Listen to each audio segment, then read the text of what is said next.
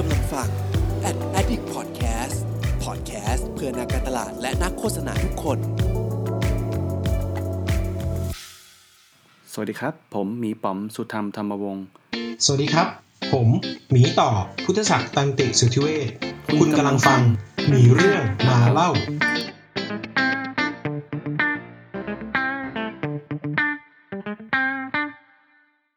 หลายๆ EP ที่ผ่านมาเนอะเราก็มีการพูดคุย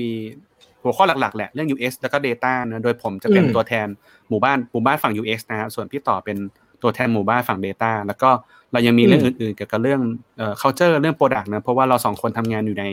เอ่ออุตสาหกรรมที่ทำทำ digital product ด้วยแล้วเราก็เชื่อว่าเอ่อเนื้อหาเหล่านี้ประสบการณ์เหล่านี้เนี่ยจะเป็นประโยชน์ต่อผู้ฟังในวงวงโคจรของพวกเราสองคน แล้วก็ขยายวงใช่โคจรกว้างๆเข้าไปอีกนะครับ วันนี้พี่ต่อเป็นยังไงครับ เนื้อหาในวันนี้ เอ่อวันนี้ก็จริง ๆ ต้องบอกต้องบอกแบบ behind the scene นิดนึงจริง ๆ แขกรับเชิญคนนี้ก็คือ เราชวนไว้ตั้งแต่ปีที่แล้วนะครับ แบบน่าจะเป็นน่าจะเป็นแขกคนแรกที่เราตั้งใจว่าจะมีไลฟ์กัน แล้วก็ด้วยเหตุการณ์โควิดอะไรต่างๆ เราก็เลย skip มาเรื่อยๆ จนตอนนี้ก็ได้ได้ฤกษ์แล้วที่จะมาก็สำหรับวันนี้ถามว่าทำไมชวนกันตั้งแต่ปีก่อนคือเอ่อแขกรับเชิญวันนี้นะครับเอ่อทำงานที่ที่ที่เรียกว่า design research หรือว่า งานรีเสิร์ชเพื่อการดีไซน์ และในมุมมองของเขาคือ ถ้าไปดูในเพจของของบริษัทนะครับ ก็จะมี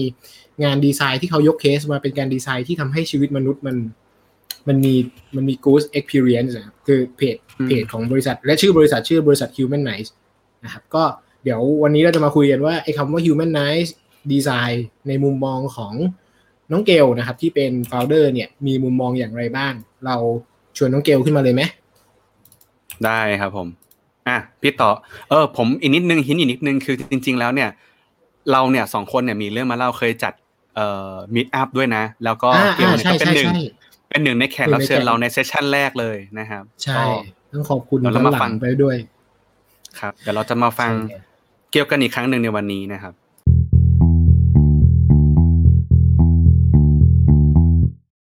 เย้ยินดีต้อนรับน้องเกียวครับ สวัสดีครับ สวัสดีครับ โอเค ทุกคนได้ยินเสียงเกลชัดไหมครับ ภาพและเสียงสวัสดีนะค่ะถ้าเกิดว่าสวัสดีค่ะเป็นยังไงก็คอมเมนต์มาได้เนอะโอเค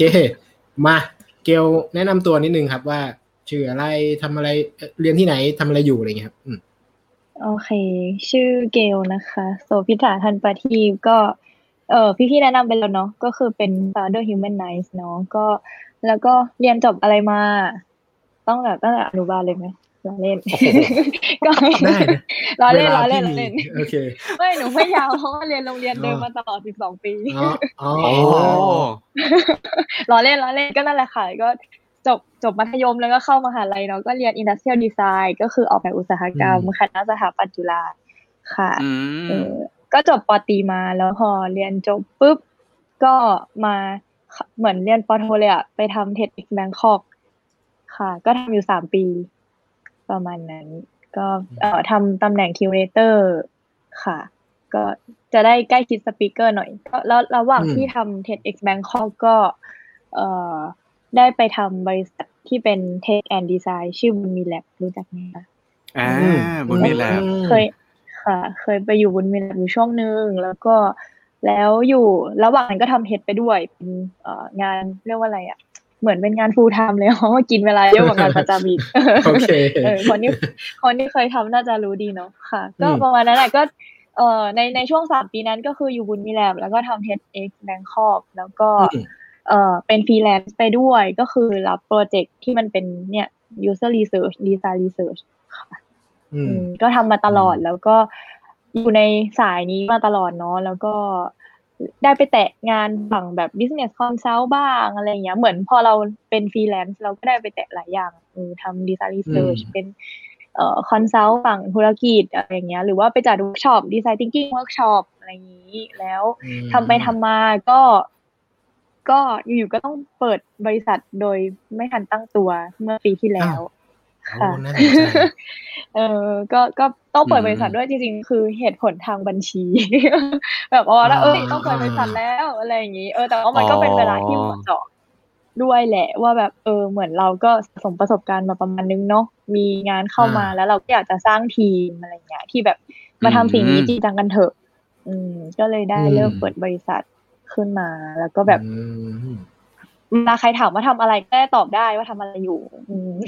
อ๋อโอเคแต่นี่ตอบว่าฟรีแลนซ์นี้เหรอไม่ไม่ไม่อืมก็เวลาใครถามว่าทำอะไรอยู่อะไรอย่างเงี้ยก็จะแบบตอบแล้วมันก็ดูเยอะแยะไปหมดอะไรเงี้ยแต่ทุกวันนี้ยังตอบไม่ได้นะ ประโยคเดียวคืออะไรถ้าถ้าให้ตอบก็คือทำอ๋อทำ user research ค่ะอะไรอย่างนี้ แต่ in detail มันก็มีอีกมากมายที่เราทำโอเคโอเคอืมอืมมีมีไอ้นี่นิดหนึ่งคือ อ่าถ้าเกิดว่าคนยังไม่รู้นะครับ จริง ๆ ผมเคยไปแจมใน TEDx Bangkok เล็กๆ เป็นแบบ mini session ที่ไปพูดนะครับปี 2018 ซึ่งเกลก็คือเป็นหนึ่งในทีม curate แล้วก็ทีมดีไซน์ของ session session ชื่ออะไรที่ต่อใช่ไหมใช่ใช่ใช่เอิ่มใช่ใช่อ่าดราม่า is all around ครับก็อืมไม่มีดูย้อนหลังครับ ในปีนั้นเออใช่พูดพูดให้ฟังบอกว่า เออ จริง ๆ ที่ที่ที่ที่ที่ผ่านประสบการณ์มาก็อยู่ในวง TEDx ด้วยกันอะไรเงี้ย อืมอืมโอเคอืม ถ้าอย่างนั้นมมใช่ ผมก็อยู่ด้วย อ่าใช่ โอเค ถ้าถ้าอย่างนั้นถามถามต่อครับว่าเอ่อชื่ออธิบายชื่อบริษัทที่เพิ่งจดเมื่อปีที่แล้วหน่อยครับ บริษัททำอะไรงานมันคืออะไรเมื่อกี้อย่างที่บอกว่าอธิบายในประโยคเดียวยังไม่ได้ก็ก็ลองอืมอธิบายมันด้วยหลาย ๆ ประโยคดูก็ได้ครับโอเคอืมยาวเลยนะ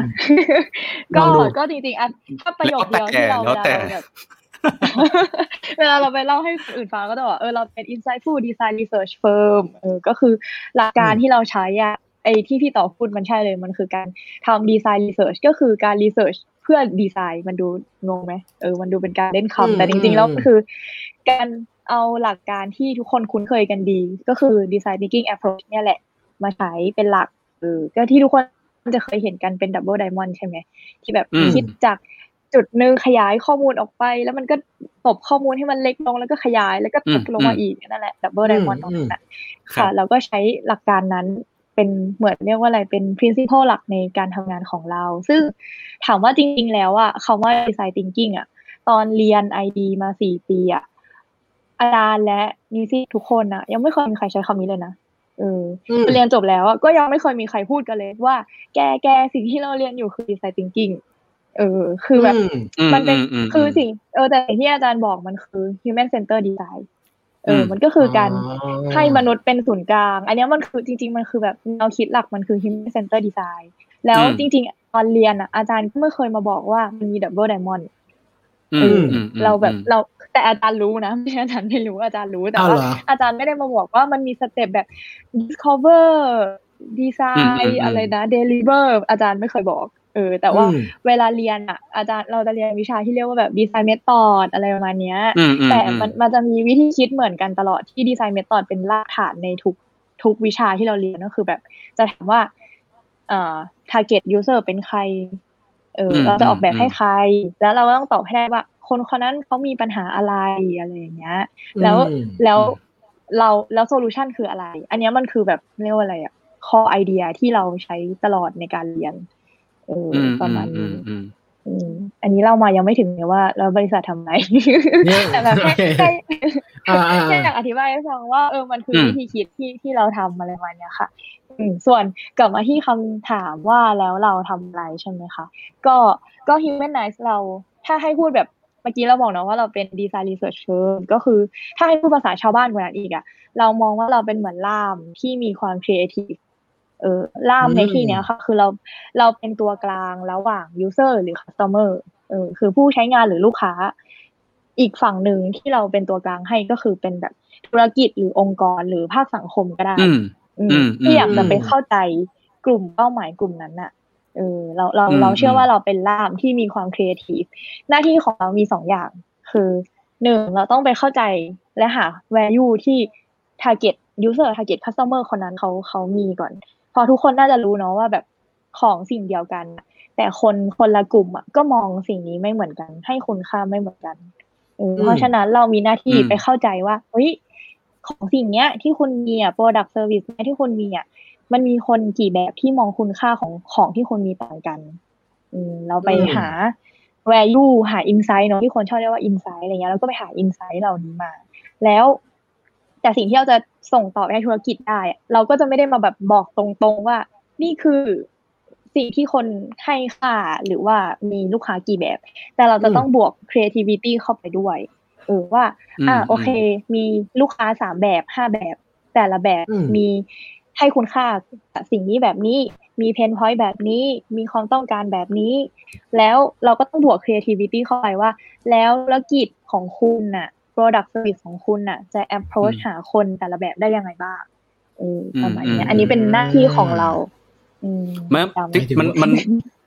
คือคือหลาย ๆ ครั้งที่ที่เราจะจะคุยไม่ว่าจะเป็นเรื่องแบบดีไซน์หรือว่า UX อะไรอย่างเงี้ยมันก็จะแบบคอนเทนต์ก็จะประมาณนี้เลยนะ คือแบบเป็นการ bridge ของของสองอย่างคือ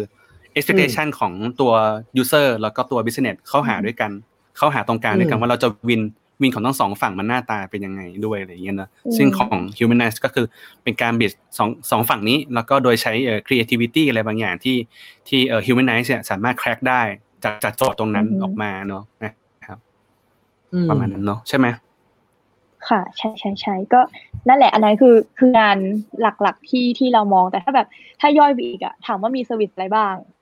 เราเรามีประมาณอืมสาม service หลักอืมอืมเออก็คืออันอันแรกคือที่เราไปแล้วอ๋อเมื่อกี้โอเคมันคือ user research ที่พี่ป๋อมบอกว่าถ้าฝั่ง UX อะทำเป็นเรื่องปกติเออและธุรกิจต่างๆ ตอนเนี้ยเริ่มเริ่มถูก educate เริ่มมี awareness แล้วว่า เอ้ยอืมเราต้องอืมทำ research ก่อนใช่ปะที่จะพัฒนา product service อันเนี้ยคืองานฝั่ง user research ถัดมาสเต็ปถัดมา พอสมมติว่าธุรกิจรู้แล้วว่าจะออกแบบว่าลูกค้าเป็นใคร กลุ่มไหนบ้าง มี pain point อะไร ก่อนที่เขาจะไปออกแบบเดี๋ยวเดี๋ยวนี้ถ้าเป็นฝั่งพี่ป๋อมน่าจะรู้ชัดเจนเลยว่าฝั่ง UX อะ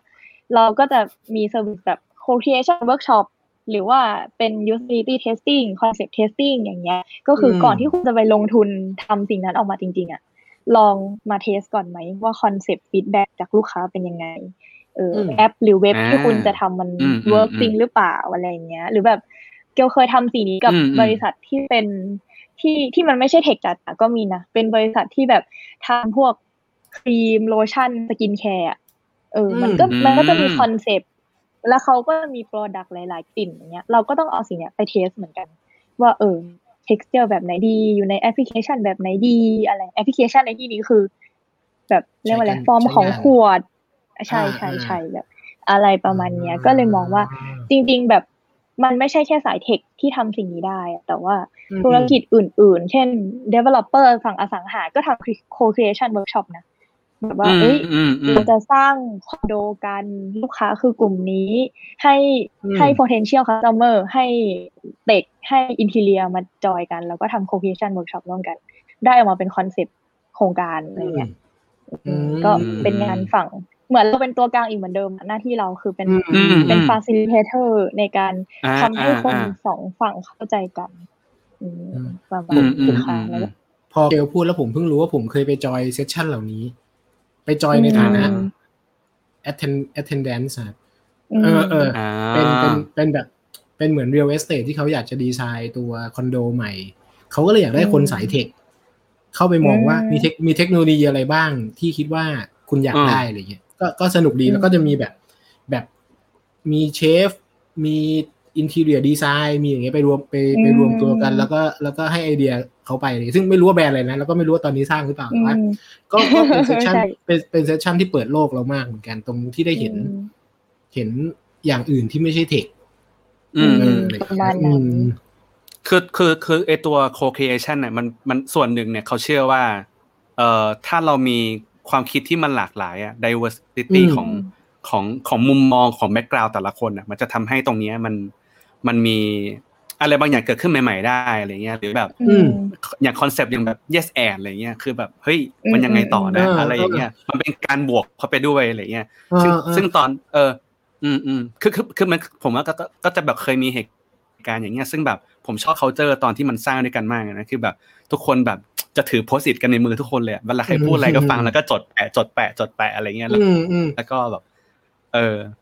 ประมาณนั้นอะไรเอ๊ะเงี้ยงั้นอาจอาจจะอาจจะขอถามเรื่องนี้อีกนิดนึงเพราะเดี๋ยวถ้าหลุดไปมันอาจจะกลับมาไม่ได้เนาะเรื่อง co-creation จริงๆมันจริงๆมันก็คือ re- research ประเภทหนึ่งเนอะแต่ว่าสิ่งที่อยากถามในฐานะมุมมองของคนที่ เอ่อไม่ไม่ได้ไม่ได้ทำสิ่งนี้ บ่อยครั้งแล้วกันครับ คืออยากรู้ว่า โอเค เวลาเราทำ research เนี่ย มันจะมีคำพูดว่า เฮ้ย คุณถามคนที่เป็น target คุณหรือเปล่าหมายถึงว่าคุณอืมอาจจะได้คำตอบจากคนที่ไม่ target ก็ได้แบบคำตอบที่มันผิดอะ แต่ co-creation เราต้องการ diversity นึกออกใช่ไหมความหลากหลาย ซึ่งเราก็ไม่รู้ว่าเป็น target หรือเปล่าอะเพราะฉะนั้นอือหือผมว่าไม่แน่ใจว่าเวลาแบบสร้างสิ่งเนี้ยเราบาลานซ์สองสิ่งนี้ยังไง ระหว่าง diversity กับกลุ่มคนที่ใช่หรือเป็นหรือว่าเป็น target user หรือ target customer เราจริงๆอะไรอย่างเงี้ยครับ มีวิธี balance ไหมไม่นะ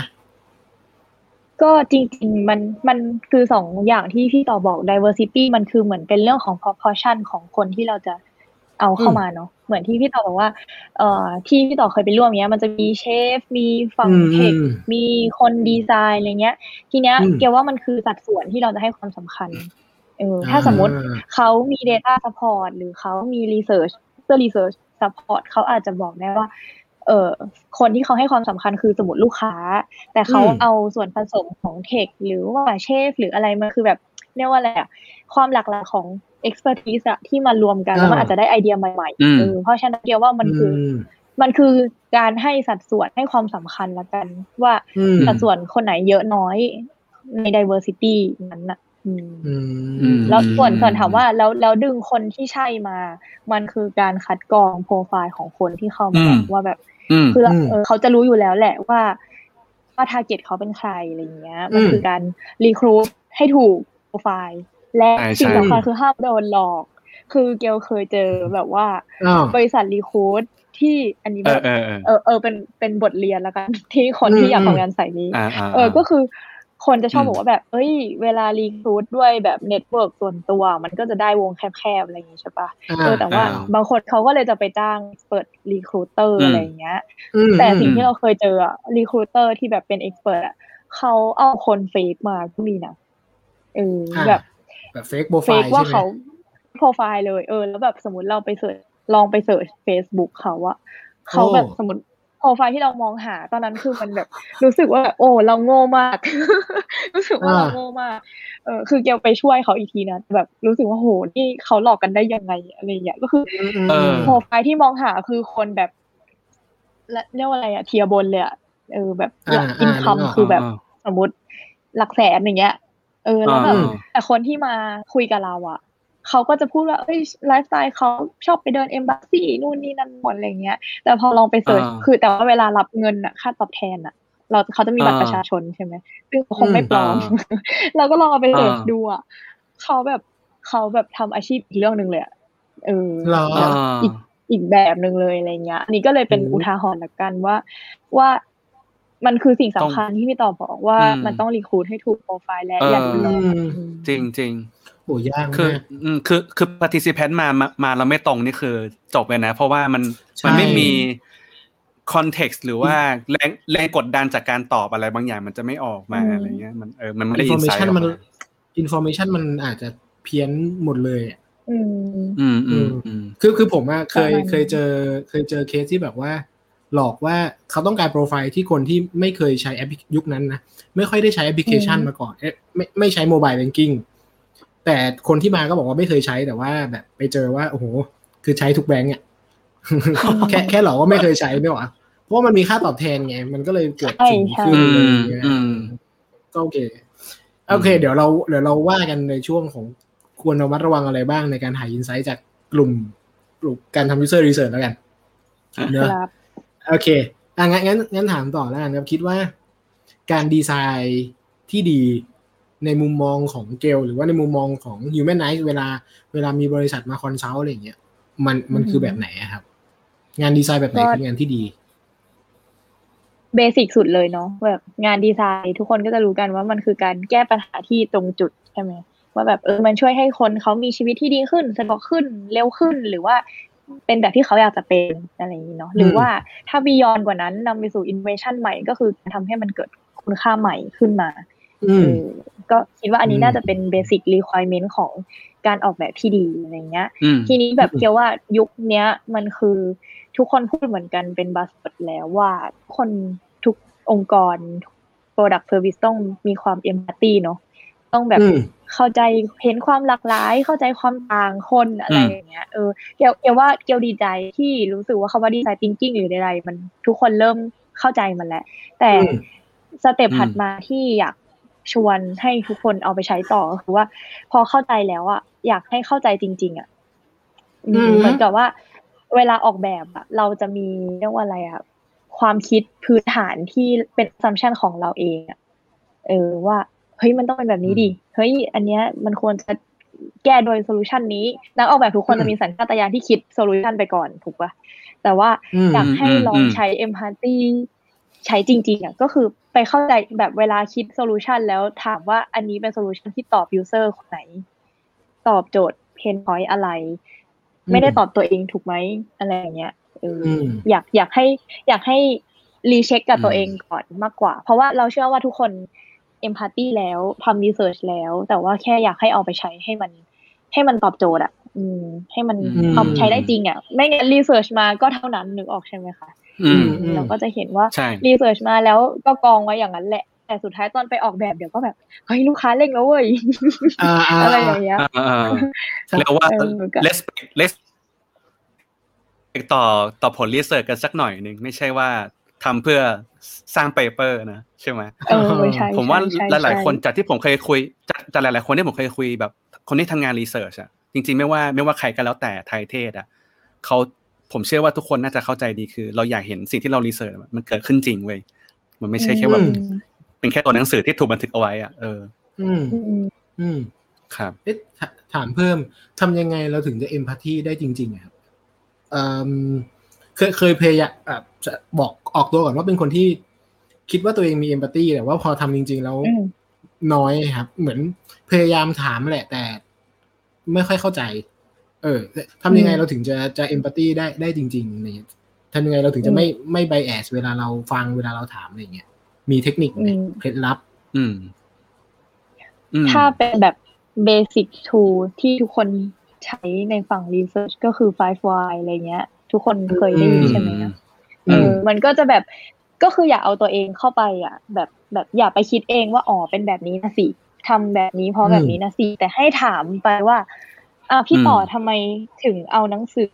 ทำไมถึงเอาฉากหลังเป็นหนังสือเยอะๆล่ะคะเพราะว่ามันดูเท่ดีครับเออ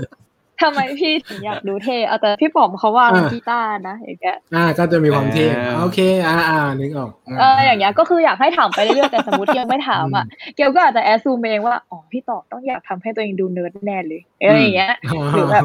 แต่จริงๆแล้วพี่ต่อไม่ได้บอกว่าไม่อยากให้ตัวเองดูเนิร์ดพี่ต่ออยากเท่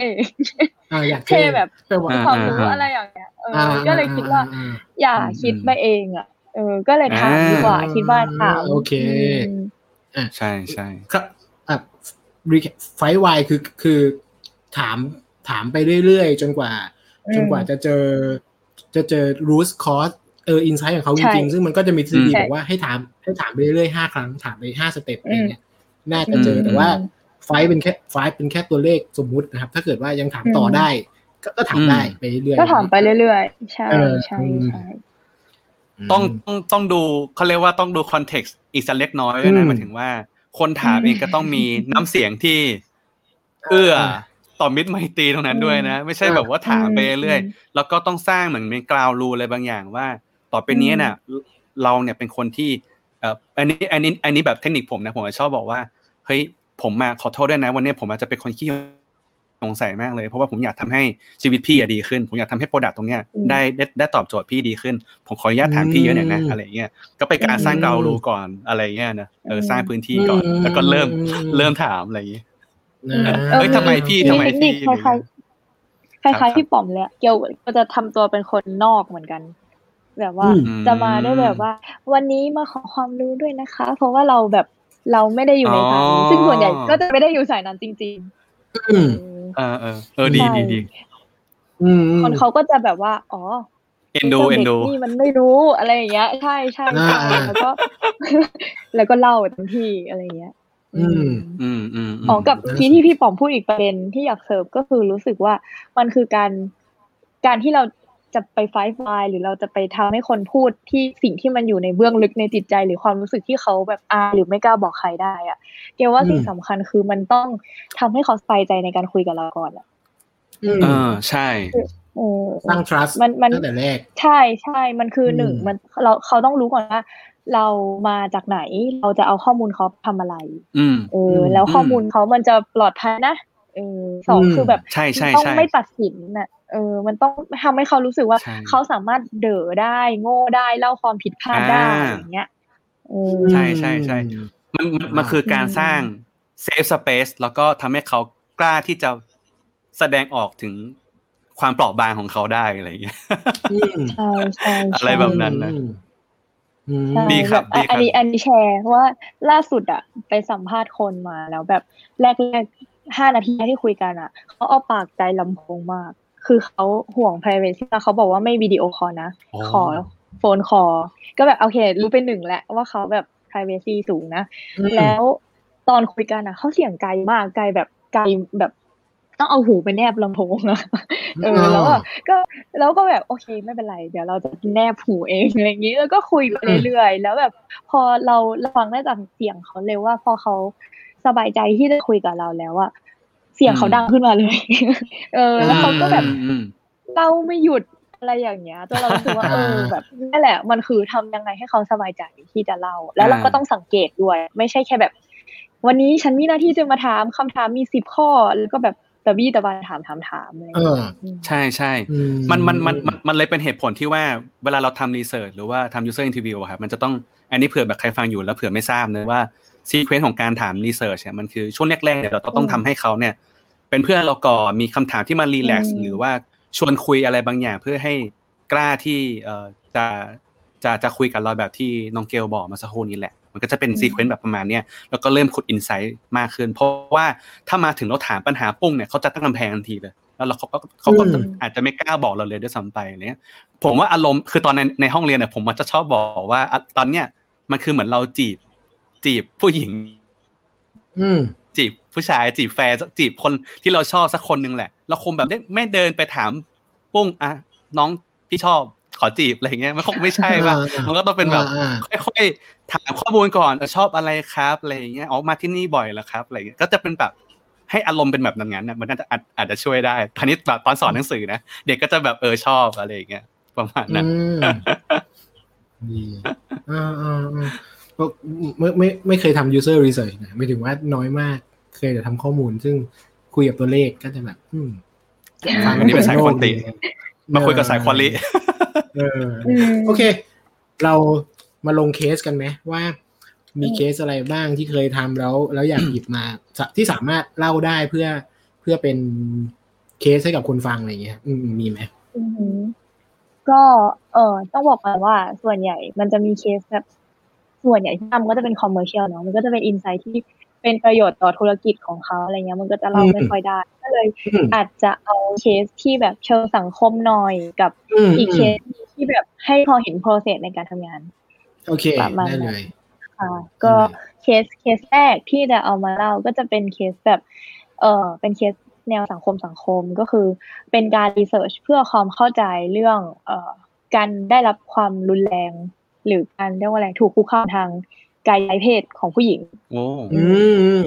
โอเค เป็นจะบอกว่ามันเป็นโจทย์ที่ตอนแรกก็คิดว่า อู้ก็ฟังก็อู้แล้วเนาะแต่ว่าพอแต่ว่ามันเป็นเคสที่ฟังแล้ว emotional มากๆฟังแล้วจะร้องไห้ตามอะไรเงี้ยเออเออประมาณนั้นเออก็ก็คือโจทย์ของเนี้ยคือเขาอยากจะสร้างเหมือนเป็นแบบแพลตฟอร์มที่เป็นที่พึ่งให้กับผู้หญิงอะไรอย่างเงี้ยค่ะให้กับเด็กวัยนักศึกษาเนาะ เออก็อืมเราก็เลยได้ไปสัมภาษณ์น้องๆมหาลัยมาเจ็ดมหาลัยค่ะโอ้ประมาณนี้แล้วครับสิ่งที่เราไปสัมภาษณ์อะงั้นถามทุกคนก่อนสมมติว่าก่อนไปทำรีเสิร์ชทุกคนจะมี assumption ว่าอะไรอืมสิ่งที่เราสมมติเออได้แบบคิดว่าคิดว่า perception ต่อความรุนแรงของผู้หญิงน้องๆวัยนักศึกษา ปัจจุบันจะเป็นไงหมายถึงว่าผู้เอ่อมุมมองของผู้หญิงที่มีต่อเรื่องนี้ใช่ไหมครับ ใช่ใช่ใช่ใช่ อ๋อ ก็เมนอาโอ้ทรชยากเลยเดี๋ยวนะนึกก่อนอ๋อพี่พี่เป็นผู้ชายเนาะลืมเออกลัวไม่เหรอแต่ว่าน่าจะแบบ กลัวป้าแบบไม่ไม่ ไม่อยากเจออะไรเงี้ยเหรอก่อนก่อนก่อนหน้านี้ทำ Data Journalism เรื่องเรื่องประมาณนี้มานิดหน่อยแต่ว่าอืมอืมอืมไม่ค่อยมั่นใจเหมือนกันครับ เป็นเป็นเรื่องเกี่ยวกับความรู้สึกไม่ปลอดภัย ไม่ปลอดภัย ไม่ว่าจะอยู่ในอืมสถานที่ที่ใดก็ตามอะหมายถึงว่า ไม่สามารถใช้ชีวิตได้อย่าง ที่ควรจะเป็น อืม อืมกับอีกอันหนึ่งที่มก็คือเลเวลของ harassment แบบว่า อ่า เออหมายถึงว่า เออสังคมไม่ได้รับรู้เรื่องนี้แบบเหมือนเหมือนๆกันอืมอะไรอย่างเงี้ยไม่รู้ใช่หรือเปล่าโอ้อ่าอืมพี่ฮันคุณฮันคุณฮันอ่าเล่พี่บแฮอกนว่าตอบด้วย ไม่คิดว่าจะเกิดขึ้นกับตัวเองเปล่านะ อืมอ่าอ่าโอเคโอเคเฉลยโอเคเป็นไงบ้างเฉเฉลลยยหนะครับเฉลยเราอืมก็คือ finding ที่เราเจอเราเจอแบบสอง persona หลักของอืมน้องๆนักศึกษาในยุคปัจจุบัน คือ assumption เกี่ยวก่อน คือเกี่ยวอะแค่เข้าใจว่าอุ้ยสมัยเนี้ย social movement มันแบบแรงกล้ามากทุกคนเข้าเคารพอืมในสิทธิ์ตัวเองบอกว่าอย่าไปเบลมเหยื่อสิอะไรอย่างเงี้ยเอออมเชื่อว่าแบบมเอ้ยเด็กผู้หญิงสมัยนี้ มันจะต้องแบบ เรียกว่าอะไร Strong protect ตัวเองได้ดี มีอ่าความเชื่อมั่นอ่าอ่าอะไรอย่างเงี้ย เอออืมแต่ว่าสิ่งที่เราเจออะเราเจอ persona ที่หนึ่งอะมันคล้ายๆกับ assumption เกลคือ เราเรียกว่าแบบเป็นกลุ่ม the imaginary อะไรประมาณเนี้ย เป็นแบบเหมือนแก๊งที่แบบสร้างประสาททรายอะ คือเขาอินในเรื่องโซเชียลมูฟเมนต์เขามีความรู้อืมความเข้าใจอ่าเกี่ยวกับสิทธิเสรีภาพของอ่าตัวเองโอเคสูงมาก และเขามีอืมความคาดหวังต่อสังคมที่มันสวยงามอะเขาเชื่อว่าอืมผู้ชายต้องรู้ตัวเองสิว่าไม่ควรทำอะไรอืมเอออมแล้วผู้หญิงมีสิทธิ์ที่จะแต่งตัวในแบบที่ตัวเองต้องการได้สิอืมเออออืมอ่าฮะแต่อ่าน้องฮะกลุ่มเนี้ยเขาเขามีภาพสวยมากใช่ปะแต่เขาเปราะบางมาก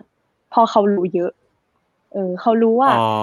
ผู้หญิงมีสิทธิ์มีเสรีเขาแค่โดนอืมมองหรืออะไรนิดเดียวเท่านั้น หรือแบบ มีการถูกอ๋อบูลลี่หรืออะไรสักอย่างนิดเดียว เขาจะโอเค react กับสิ่งนั้นแรงมาก และมันจะกระทบต่อ ไม่ว่าร่างกายจิตใจหรืออารมณ์เขาสูงมาก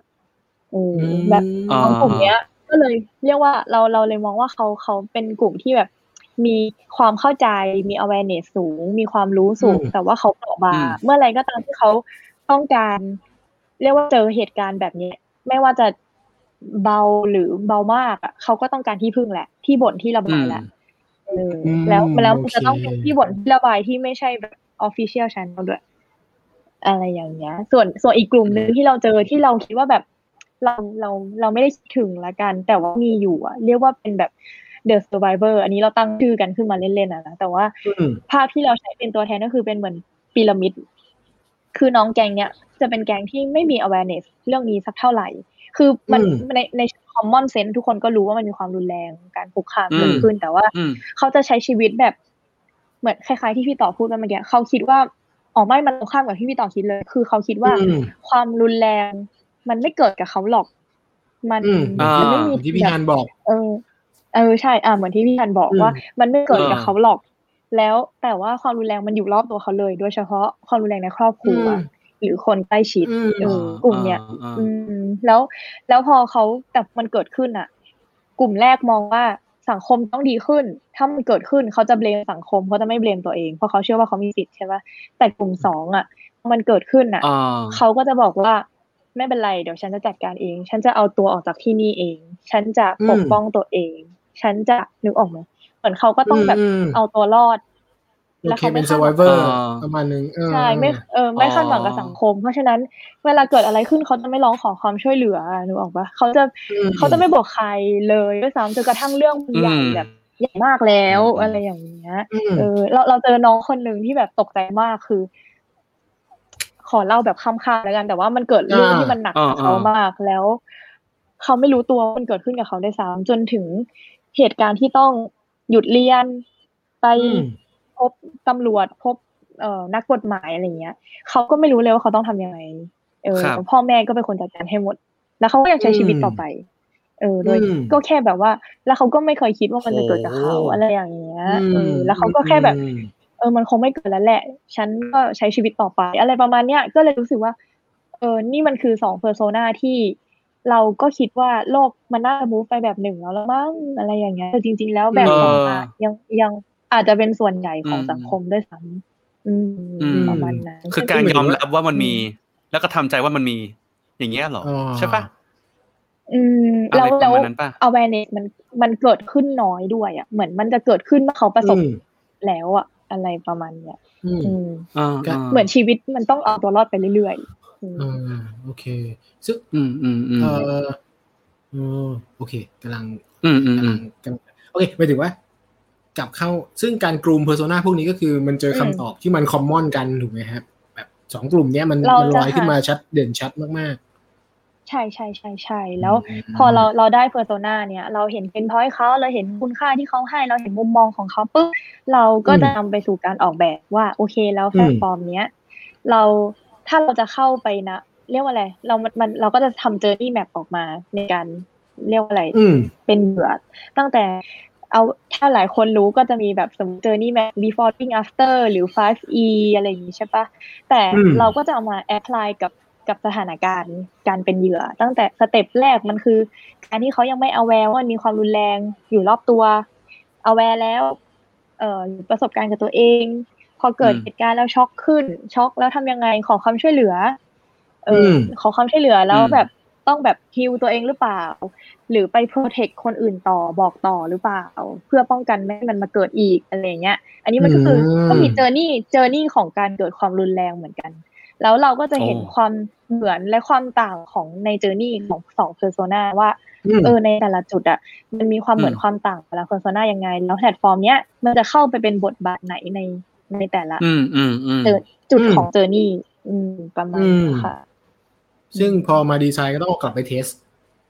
กับใช่กับเนี่ยกำลังจะไปกับ test ต่ออ๋อใช่แต่อย่างอย่างอันเนี้ย อย่างโปรเจกต์เนี้ยทางทางทีมที่เขาเป็นทีมออกแบบเขาก็เลือกว่า เอ้ยงั้น เราแพลตฟอร์มคือคือเวลาทำ product service เนาะมันก็สามารถเลือกหรือ prioritize ได้อืมว่า ว่ามี persona มาแบบเนี้ย เราจะเลือกกลุ่มนึง หรือเราจะทำให้ทั้อืงมสองกลุ่มเลยอืมหรือเราจะเลือกแค่สองในสามอะไรอย่างเงี้ย มันก็อยู่ที่ว่าทำไปแล้วมันมี impact อันไหนมากกว่ากัน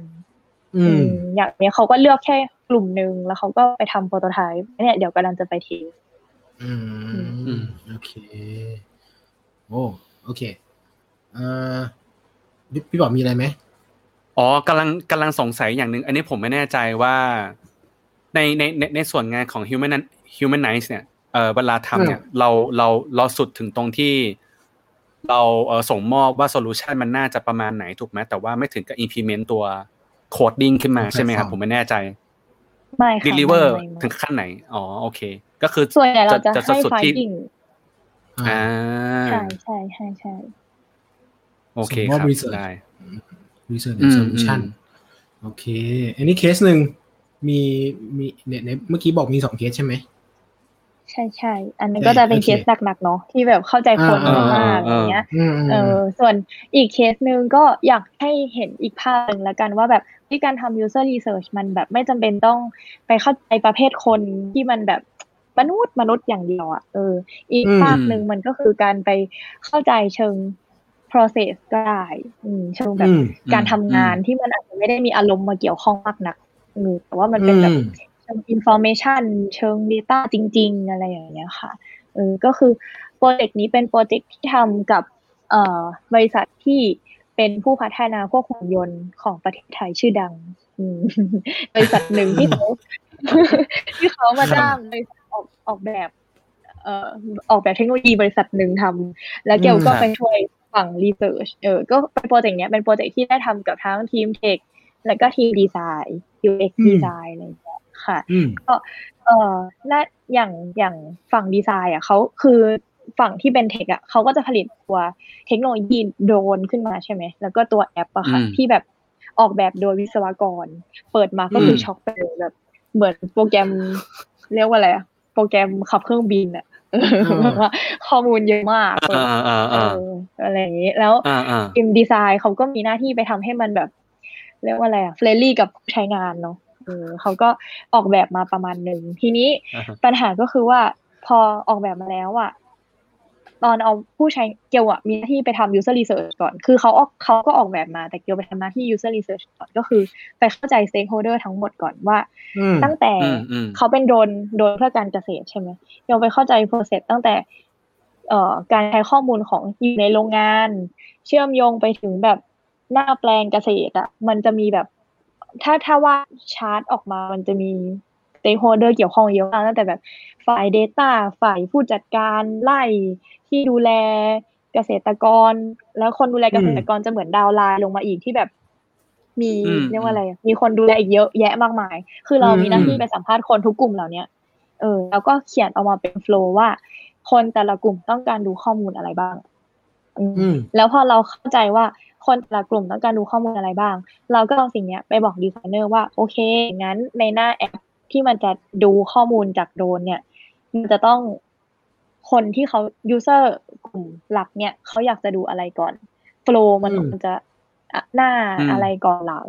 ข้อมูลอะไรอืมคือสิ่งสำคัญ คือเดิมดีไซเนอร์เขาอาจจะดีไซน์มาตามความเข้าใจของเขาอะไรอย่างนี้เนาะแต่จริง ๆ แล้วมันอืมมีดีเทลว่า อ๋อเขาอยากดูข้อมูลตรงนี้ ก่อน อันนี้สำคัญน้อยกว่า อันนี้เอาออกไปเลยก็ได้ อันไหนมันยังไม่มีอะไรอย่างเงี้ย ก็คือมีหน้าที่ไปทำความเข้าใจก่อน แล้วก็มาบอกดีไซเนอร์ว่ามันมีข้อมูลอะไรโฟล์มันเป็นแบบไหนอืมแล้วอันนี้คือส่วนที่เป็นดีไซน์ก็จะทำสิ่งเนี้ยวน loop ไปแบบ มาบอก designer designer เอาไป revise แบบ revise แบบเอาไป test ต่อ test test อีกบอกว่าเอ้ยมันยังมีจุดที่ต้องปรับอีก ก็ไปปรับแบบอีกอืมปรับแบบเสร็จอืมเอากลับมา test อีกรอบ เอ้ย อันนี้เกือบใช่แหละ เหลืออีกนิดนึง เขาก็ไปปรับอีกอืมอะไรอย่างเงี้ยมอันนี้คือฝั่งดีไซน์อืมอีกอีกประโยชน์ของ research ที่มันมีก็คือ เราได้เห็นว่าพอเราไปเข้าใจโฟล์ทั้งหมดเนาะเราก็จะได้เห็นว่า เอ้ยแต่การนำข้อมูลจากโดรนการเกษตรมาใช้อะมันไม่ได้ใช้แค่ประโยชน์แรกที่เขาเอาไปขายกับกับโรงงานเกษตรนะ มันเห็นเหมือน use case อื่น ๆ ที่เอาไปใช้ได้อะเออเราก็จะอืมและเป็นเป็นเพนพอยต์หนัก ๆ ของของ stakeholder แต่ละคน อะไรอย่างเงี้ยเราเหมือนมาบอกโอกาสใหม่ของการเอาเทคโนโลยีไปปรับใช้อะอืมหน้าที่เราอืมมาบอกอืมปุ๊บแต่เราก็ต้องมา prioritize กันว่าไอความตื่นเต้นที่เราเห็นว่าเฮ้ยมันมีโอกาสใหม่โอกาสใหม่อะอืทีมอืฝึกเขาก็จะมามา prioritize ว่าอ๋ออันเนี้ยทำได้มีเทครองรับอ๋อ อันเนี้ยล้ำไป ถ้าจะไปทำอะ ต้องไปลงทุนเทค AI machine learning อีกกี่ล้านก็ไม่รู้ อาจจะไม่คุ้มก็ได้อะไรอย่างเงี้ย ก็คือเออนั่นเราก็เลยมองว่าหน้าที่เรามีสองอย่างคือช่วยให้ ดีไซน์มันตอบโจทย์ผู้ใช้งาน และก็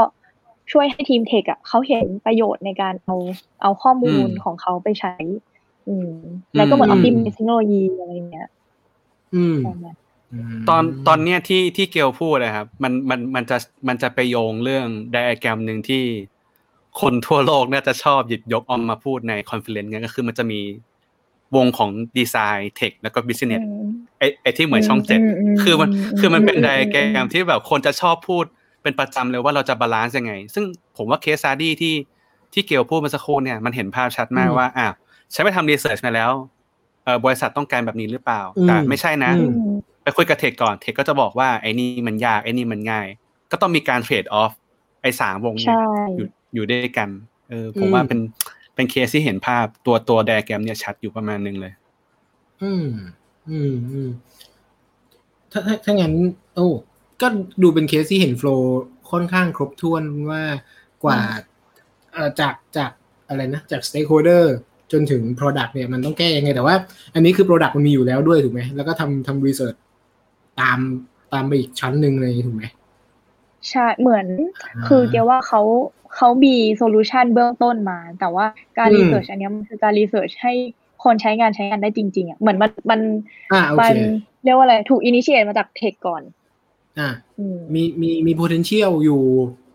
อันนี้น่าจะได้แต่ว่าแต่ยังไม่ได้ลง detail ใน use case แต่ละ use case ใช่ใช่อ่าใช่โอเคเพราะฉะนั้นเออถามถามเพิ่มมาเกลเคยทำงานกับคนที่เป็น UX แบบพี่ป๋อมเป็น UX designer เอ้ย user experience เนอะแล้วหรือหรือคน Data แบบแบบพี่แบบเราแบบพี่ไหมนะหมายถึงว่าเคยทำงานเคยทำเคยทำงานกับคนสายนี้ไหมเป็นยังไงบ้างแล้ว แล้วคิดว่าเอองาน research ที่เกลทำมันสำคัญกับคนแบบ Data หรือหรือหรือ UX ยังไงบ้าง พวกพี่พี่ป๋อมหรือพี่ควรเรียนรู้ไว้ไหมก็เอ่อ ถ้าจริงๆเคสเมื่อกี้มันก็พอเล่าประมาณนึงเนาะว่า UX อืมเอาไปใช้อะไรอะไรอย่างเงี้ยใช่ค่ะ ก็เลยคิดว่า เออมันน่าจะเห็นชัดเนาะส่วนฝั่งอืม Data เอาจริง ๆ ไม่เคยยังไม่เคยทำงานด้วย แต่มันเป็นความตั้งใจอันนึงนะถ้าถ้าใครทำได้บอกนะคะก็คือรู้สึกว่าเราอะทำฝั่งควอลีเนาะเหมือนที่พี่ปอบอกอืมแล้วก็อืมรู้สึกว่าเพนพอยต์หนึ่งก็คือ มันมีแกลบระหว่างควอลิไปสู่ควอนติอะเอออมเกียวอยาก จริงๆ เรื่องนี้ก็เคยพูดกับพี่ต่อเนาะว่าแบบมอยากทำให้ควอลิมันมันเทิร์นไปสู่ควอนติได้อะอ่าอ่าเออซึ่งซึ่งยังรู้อืมครับอืมประมาณนั้นจริงๆเป็นแผนในอนาคต จริง ๆ มันมี มันมันมีมันมีโฟล์ของมันอยู่คิดคิดว่าแต่ว่าโอเค ยกยกมือก่อนครับ disclaimer ถ้าถ้าพี่ป๋อมเล่าได้เล่านะครับ ถ้าเกิดว่ามีคนฟังที่ ถ้าเกิดมีคนฟังที่ฟังอยู่ แล้วก็เอ่ออยากแชร์เพิ่มใช้ได้แต่ว่า disclaimer ว่าอันนี้เป็น flow ที่แบบ เพิ่งลอง initiate กันกับกับอ่ากับกับในทีมเนี่ยก็คือจริง ๆ แล้วมันเป็นมันเป็น flow ไปกลับได้ประมาณหนึ่ง quali quanti อะไรอย่างเงี้ยหมายถึงว่าอืมอันอันไหนที่มัน blank แบบ start from from zero เลยอะแบบไม่มีอะไรเลยอะอะอืมอาจจะเริ่มด้วยด้วย quali เพื่อ gather ไอเดียที่มันอืม pop up ขึ้นมาที่มันลอยขึ้นมา เพราะว่า quali มันก็จะเจาะได้ค่อนข้างลึกไปถึงว่าเจาะเจาะของอืมได้ค่อนข้างลึกว่าแบบเขาอยากได้อะไรกันแน่ว่า pain เขาคืออะไรกันแน่วะแล้วก็หลังจากนั้นก็จะเอามา shape ว่า quali เนี่ยมันมันมีความเป็นมันมี solution ที่เป็นไปได้กี่แบบอืมแล้วก็มันจะแล้วก็เอาทำเอาเอาอันเนี้ย ไป test ในสเกลที่ใหญ่ขึ้นด้วย quanti คือคือเอาไปเป็น concept test ครับว่าแบบอืมอ๋อ quali gather ไอเดียมาแล้วเนี่ยแล้วเอาไปอืม test จริงเนี่ยมีมี solution ไหนบ้างที่มันได้รับการ accept ในระดับแบบระดับใหญ่อะสเกที่มันสเกลกว่าอะไรเงี้ยอันนี้อันนี้ก็เป็นแบบหนึ่งหรือว่าบางทีถ้าเกิดว่าเห็นชัดหน่อยก็คือ quanti เนี่ยมันจะได้วัดแบบ หมายถึงว่าอืมเอ่อทำทำข้อมูลมาทำทำ survey มาอะไรเงี้ยมันจะได้เฮ้ยคนชอบ คนชอบห้าคุณชอบเมนูไหนอืมที่สุดสิเอ่อเมนูสะเมนูการสั่งของเนี่ยวันวันคลิกสมมติว่าวันคลิก มันจะได้เท่านี้แล้วแล้วก็อืมถ้าเกิดต่อต่อต่อให้คอนติหรือว่าเซอร์เวยมันมีช่องให้ใส่อะว่าแบบโอเค คุณใส่แบบความรู้สึกคุณที่มีต่อมันก็จะใส่แบบ ชิวๆอะอืมก็ชอบแบบอืมสะดวกดีครับมอะไรอย่างเงี้ยนึกออกปะเพราะฉะนั้นพอได้พอได้อะไรพวกนี้มาได้บอสมาก็จะใช้ควอลิหาไวต่ออันนี้ เข้าใจว่านี่อืมนี่เป็นโฟล์ที่น่าจะมีน่าจะมีอยู่อืมแต่ว่าอืมผมเอ่อคืออมโอเค ผมอยู่บริษัทโซเชียลซึ่งโซเชียลมันจะอยู่ตรงกลางระหว่างควอลิกับควอลิหมายถึงว่ามีทั้งตัวเลขอืมขนาดใหญ่แล้วก็แล้วก็มีเท็กที่คนพูดอะไรอย่างเงี้ยก็เลยเอ่ออาจจะพอมองเห็นความเชื่อมโยงอยู่บ้างอย่างเงี้ยแต่ว่าถามว่าทำทำเยอะไหมก็อาจจะยังไม่ได้เยอะมาก อืม ผมผมมองว่าอันอันนี้ผมก็เหมือนกันนะ ผมก็ไม่รู้เหมือนกันว่าผิดถูกยังไงนะอืมแต่ว่าคือคือจากประสบการณ์อะผมว่าสิ่งที่ที่เกล concern อะมันเป็นสิ่งที่ที่หลาย ๆ คนที่ทำ research อะน่าน่าจะ concern กันอยู่แล้วแหละ เป็นเป็นอืมเป็นกันเยอะมาก เพราะว่าอารมณ์ของความรู้สึกมันมันไม่สามารถเอ่อใช้ไม้บรรทัดแต่ละคนมันเท่ากันได้คือแต่ละคนมีไม้บรรทัดที่ไม่เท่ากัน สมมุติว่าผมตอบอืมว่าดีผมผมผมเคยทำ practice เอ่อทำ example ในคลาสอย่างเงี้ยแล้วมาเห็นอืมชัดมากเลยผม ผมบอกว่า ถ้าผมถามว่าสไลด์ที่ผมสอนตอนนี้เนี่ยให้เต็มสิบอะเอ้ยไม่ผมบอกผมถามว่าแต่ละคนคิดว่าไงบ้างดีหรือไม่ดีอะไรเงี้ย ทุกคนก็จะมีผมก็บอกว่าอะพี่คิดว่าพี่คิดว่าไงเขาบอกว่าดีอีกคนนึงเขาบอกว่าไงบอกว่าดีงั้นผมอยากให้พี่เรานึกตัวเลขในหัวนะ ถ้าเต็มสิบพี่ให้เท่าไหร่พี่พูดพร้อมกันนะหนึ่งสองสามทุกคนแม่งแล้วแล้วสองคนเนี้ยอืมตอบไม่ตอบไม่เท่ากันเว้ยแต่ว่าทุกทั้งสองอืมคนบอกบอกว่าดี คือผมว่าอืมเรื่องเรื่องสเกเออผมว่าเรื่องสเกลเป็นเป็นเป็นเรื่องหนึ่งที่ที่เอ่อ ที่ที่ fine tune ยากอยู่เหมือนกัน แต่ว่าถามว่ามันอืมพอจะเป็นไปได้ไหม ผมผมคำว่าผมผมกำลังจะบอกว่าสุดท้ายแล้วคำว่า research มันก็ยังเป็นเขาเรียกว่าความน่าจะเป็นของมันอยู่ มันคงไม่มี accuracy ที่แบบดีดนิ้วละร้อยเปอร์เซ็นถูกแม่นยำขนาดนั้นเสมอไป แต่มันพอจะหาแนวโน้มอะไรบางอย่างได้ แล้วก็มันจะมีอีกศัพท์หนึ่งที่ที่ผมเรียนรู้จากการเอ่อเรียนเขาเรียกว่า UX เอ่อฝั่ง Data มันจะมีเรื่องของการทำแมทริกด้วย แล้วก็มีคุยกับทอยด้วยอืนะมทอยอืม Data อืม Locky นะมันมีศัพท์หนึ่งอืมที่ผมชอบมากคือเอ่อ confidence interval คือมันบอกอืมว่าอืมการการทำรีเสิร์ชสมมติวันนี้เราเราเราสัมภาษณ์ครบสองร้อยคน แล้วเราได้ค่ามาค่าหนึ่งปรากฏว่าถ้าเกิดเราไปทำอีกสองร้อยคนน่ะค่ามันจะไม่ได้เท่าเดิมเว้ยมันก็ต้องมีการแกว่งแกว่งของมันอยู่ มันมีเอ่อ confidence interval ของมันอยู่อะไรอย่างเงี้ยครับมันมีความอืมั่นใจที่ confidence level มันคือ มันมีค่าความมั่นใจอะไรบางอย่างที่บอกว่า เอ้ย